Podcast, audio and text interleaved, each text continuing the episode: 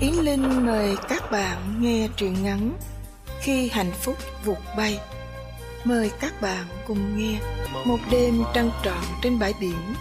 Anh cất cao giọng hát. Trên nền nhạc phát ra từ tiếng đàn guitar, Cộng hưởng cùng tiếng sóng vỗ rì rào. Ngay bên cạnh, Cô say sưa đắm mình vào điệu trữ tình thổn thức, Từ tận đáy lòng của người yêu. Khi bài hát kết thúc, Anh đặt cây đàn xuống Tình tứ vòng tay ôm chặt lấy cơ thể mềm mại của cô. Còn cô ngoan ngoãn rút đầu vào vòng ngực rắn chắc của anh. Đột ngột, Anh lòng vào ngón tay áp út của cô một chiếc nhẫn được bệnh bằng cỏ khô. Em hãy đồng ý làm vợ anh nha Tuy anh chỉ là một sinh viên nghèo mới ra trường, Nhưng nhất định sẽ không để cho vợ mình phải thiếu thốn bất cứ một thứ gì. Cả người cô run rẩy giọng nói cũng lắp bắp. Nhưng nhưng anh biết đó, em em đã không còn anh không để ý đến việc này đâu. Anh lập tức ngắt lời cô bằng một giọng nói ấm áp. Bởi vì cái màn trinh sinh học đó làm sao có thể sánh được với tình yêu mà anh dành cho em chứ? Em cảm ơn anh.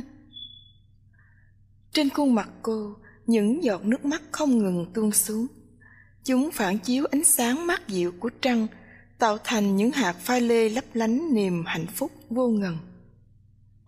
Đêm tân hôn, trong căn phòng ngủ ộp ẹp, anh và cô tan chảy vào nhau thật mãnh liệt. Với anh, đây là lần đầu tiên được nếm trải mùi vị của đàn bà. Còn với cô, lần đầu đã trót trao cho người bạn trai bạc bẽo trước kia nhưng mọi chuyện vẫn diễn ra tốt đẹp. Bởi vì tình yêu chân thật giúp con người ta dễ dàng vượt qua mọi định kiến tầm thường. Hôm sau, anh thức dậy, vệt vội vài giọt máu bồ câu lên tấm da màu hồng phớt. Anh vừa làm vừa giải thích. Mất công ba mẹ lại thắc mắc này nọ, rồi nghĩ không tốt về em. Thì ra, anh làm thế để bảo vệ danh dự cho cô trước mặt nhà chồng biết ra cô một lần nữa vỡ òa trong hạnh phúc. Năm năm sau, anh từ hai bàn tay trắng làm nên sự nghiệp, trở thành chủ của một doanh nghiệp có tiếng tăm. Xem như anh đã giữ đúng lời hứa của mình. Cuộc đời cô được trải đầy vàng bạc và nhung lụa. Bất kỳ người phụ nữ nào nhìn vào cũng phải thèm khát. Nhưng khi màn đêm buông xuống, chỉ có bốn bức tường vô tri mới thấu hiểu được nỗi muộn phiền của cô. Ngày hôm đó, 11 giờ tối, chuông điện thoại reo in ỏi. Con ngủ chưa em? Con đang ngủ, còn anh về đến đâu rồi? Nhìn sang đứa con trai bé bỏng ngủ gục bên cạnh ổ bánh kem sinh nhật, lòng cô quặn thắt. À, nhắn với con là anh đã mua quà rồi, nhưng không về kịp Hợp đồng phải dời lại đến ngày mai mới hoàn tất. Khi nào xong, anh sẽ về ngay.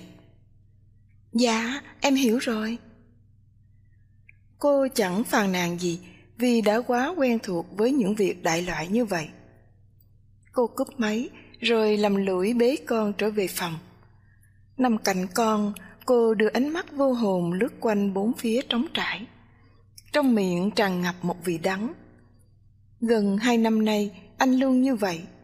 Bỏ lỡ những ngày kỷ niệm quan trọng của gia đình bằng những chuyến đi công tác ngắn ngày hoặc dài ngày. Thậm chí, những ngày anh có mặt ở nhà cũng ít dần đi theo thời gian. Nhưng cô âm thầm chịu đựng nỗi cô đơn bởi vốn luôn tin rằng chồng mình đang nhọc công làm việc chứ chẳng phải chơi bời gì. Hôm sau, em gái của cô sang chơi đột xuất.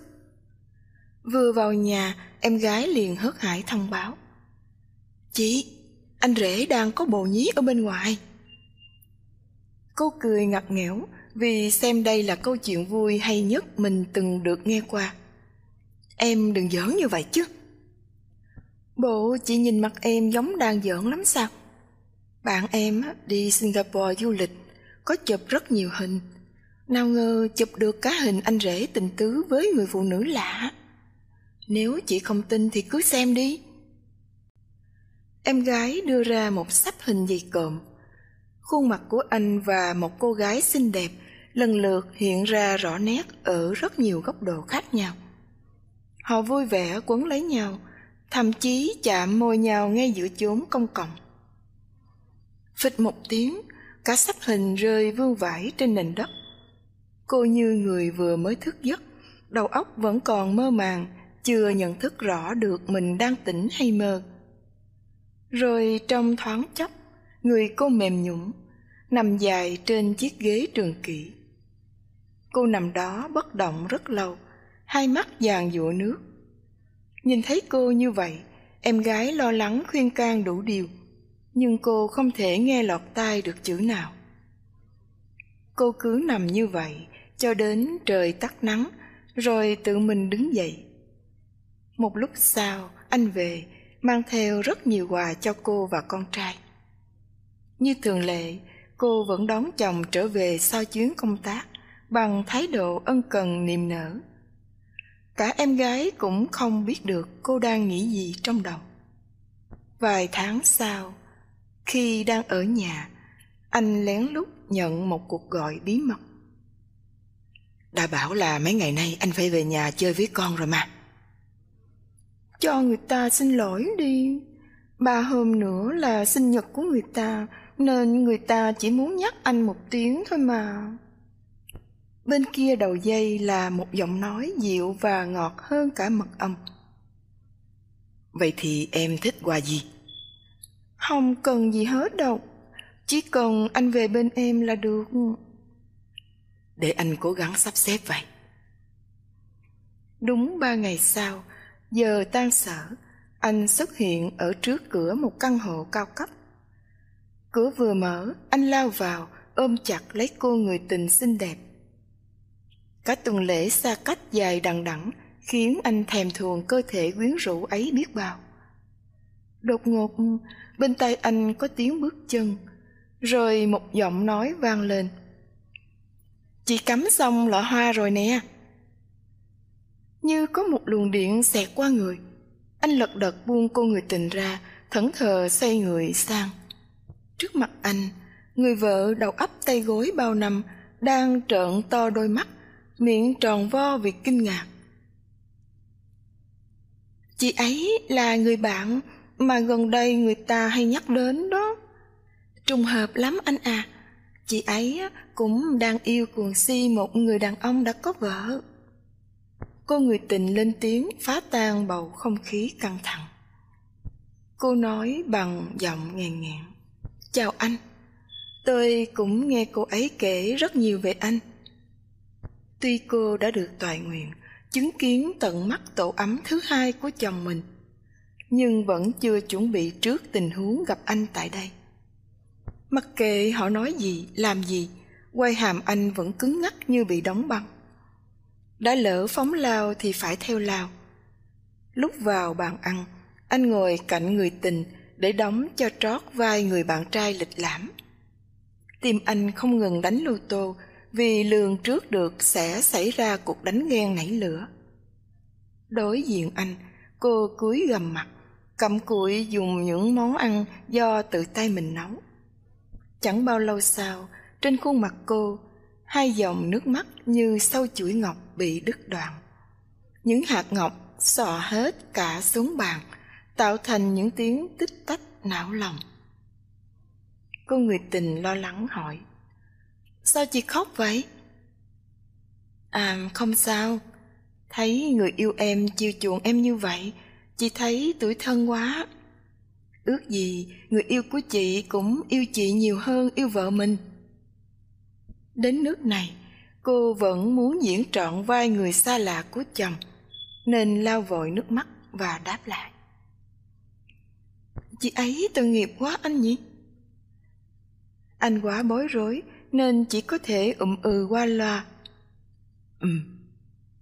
Cô biết mình không thể cầm cự ở lâu hơn được nữa. Thôi, um, chị có việc phải về trước đây. Hai người ở lại vui vẻ nha. Nói xong, cô đứng dậy, vội vã bước ra hướng cửa. Đôi vai khẽ rung lên trong nức nở. Nhìn theo bóng dáng lầm lũi đó, tim anh bỗng nhiên đau nhói.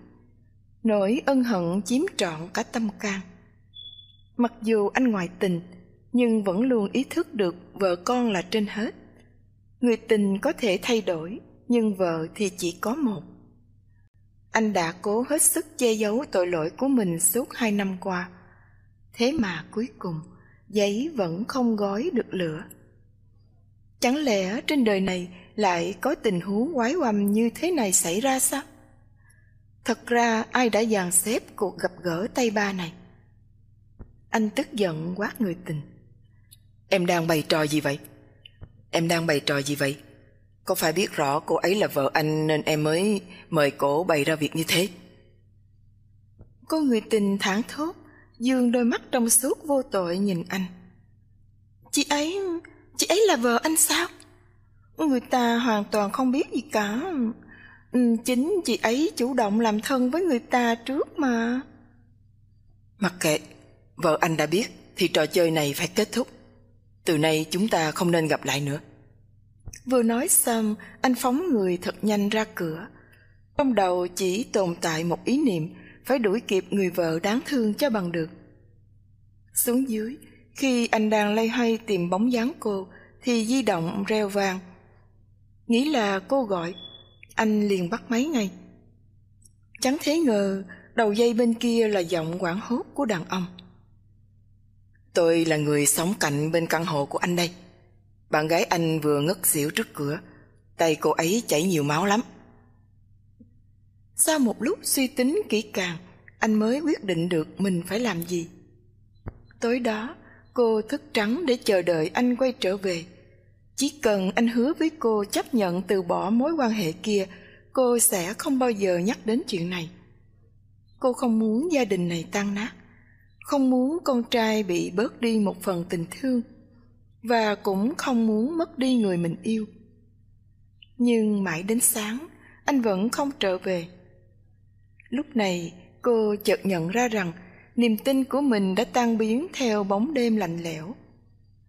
Đến trưa, người giúp việc tìm thấy trong phòng cô một lá thư với những nét chữ nhòe nhòe vì nước mắt.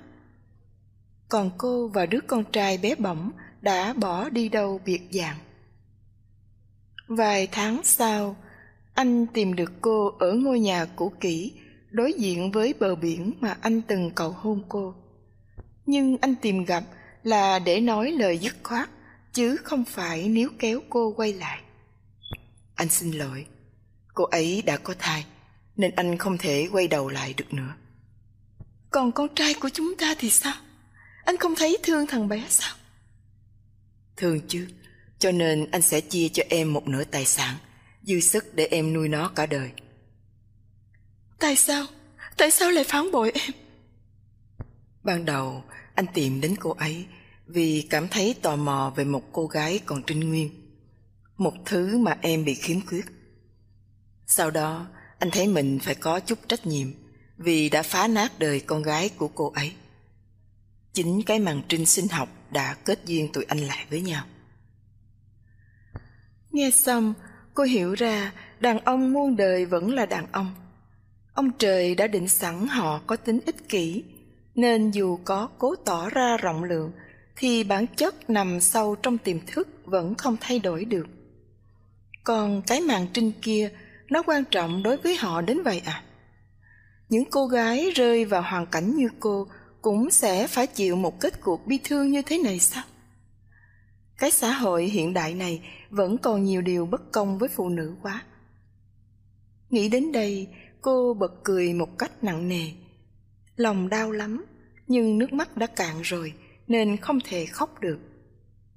Sau đó, cô đặt bút ký rẹt xuống tờ đơn ly dị đã có sẵn chữ ký của chồng mình. Thà là một lần dứt khoát như thế cho nhẹ lòng vậy. Vào một đêm mùa hè nóng nực, anh trở về trước dự tính sau một chuyến làm ăn thất bại. Anh vừa tính mở cửa phòng mình thì nghe thấy giọng nói xì xào phát ra từ bên trong. Tò mò, anh liền áp tay lên cửa để nghe cho rõ. Đây là giọng nói của một người đàn ông nào đó. Chừng nào em mới nói thằng đó đầu tư tiếp vào dự án của anh? còn đây là giọng của người vợ mà anh mới cưới sau khi ly dị hắn đã mất hết một nửa gia tài gặp đang thời buổi kinh tế khó khăn nửa tài sản còn cũng đem đi ngân hàng cầm cố rồi. Cũng vì vậy em chưa tìm được cơ hội đề cập đến vấn đề đó nữa. Nhưng hả, em thấy hắn thảm hại quá rồi. Hay mình dừng tay đi anh? Lúc đầu em đề nghị dùng màn trinh giả để lừa hắn mà. Sau đó chính em biết vợ hắn cố tình tiếp cận mình, nên sắp đặt một cuộc gặp gỡ thú vị chết người đến chuyện cái thai giả. Kể đến là chuyện giả vờ hư thai, cũng đều do em nghĩ ra.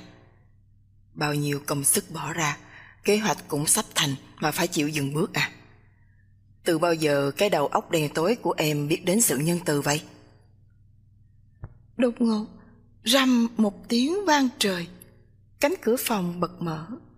Trước mặt anh, cô vợ mới trần truồng như nhộng đầu gối lên ngực gã tình nhân. Hắn không ai khác mà chính là gã hàng xóm tốt bụng ở khu nhà cũ. Thấy anh, họ quảng hốt. Cô vợ kéo vội tấm chăn phủ ngang người, còn hắn chụp ngay lấy cái chiếc quần dài. Anh tức giận đến nỗi đầu óc rên rần, người rung lên bần bật. Lũ khốn nạn chúng mày, mau cút hết đi cô vợ phản bội lắp bắp muốn gỡ gạt bằng một lý do nào đó. Anh à người này người này tôi đã nghe quá đủ và thấy quá nhiều rồi. Cô không phải giải thích gì thêm. Cút đi mau. Sau khi họ đi, anh quỵ ngã trên sàn, ôm mặt khóc. Cái màn trinh kia là đâu có ý nghĩa gì. Nó đâu thể đại diện cho sự đoan chính cũng như tấm lòng chung thủy của người phụ nữ. Vậy mà sao lũ đàn ông tôn sùng và thèm khát nó đến như vậy? Như anh đây, bản thân thầm chê vợ mình không còn trinh tiết, nên tìm đến một cái màn trinh giả, để rồi gia đình phải nát tan. Có đáng không? Có đáng phải như vậy không? Ngay trong đêm đó, anh lại tìm đến ngôi nhà đối diện bãi biển để tìm gặp vợ con mình chỉ cần thấy được vợ mình, anh sẽ quỳ phục xuống chân cô để van xin sự tha thứ. Bên trong nhà, mọi thứ trở nên rất kỳ lạ. Màu trắng tan thương bao phủ xung quanh. Nhang khói nghi ngút, tạo thành một lớp xương mờ mờ ảo ảo. Không có ai ngoài cô em vợ đeo vành khăn trắng ngồi thúc thích ở bàn trà. Anh có dự cảm không tốt, nên lo lắng hỏi em vợ vợ và con anh đâu rồi? Cô em vợ sẵn giọng. Anh còn tư cách hỏi về họ sao? Xin em hãy cho anh biết họ đâu rồi. Thằng bé nó đang ngủ bên trong á. Còn chị tôi hả? Chị tôi được phước của anh nên sớm được lên bàn thờ kia ngồi rồi kìa. Nhìn theo hướng tay chỉ anh gần như chết giấc. Ánh mắt lộ rõ sự bàng hoàng vì nhận ra sau làn khói mờ ảo kia là di ảnh của vợ mình. Cô đang nhìn anh bằng ánh mắt đôn hậu miệng mỉm cười như chưa hề hờn trách anh điều gì cả. Tại sao? Tại sao lại ra thế này? Chị em tại sao mà chết?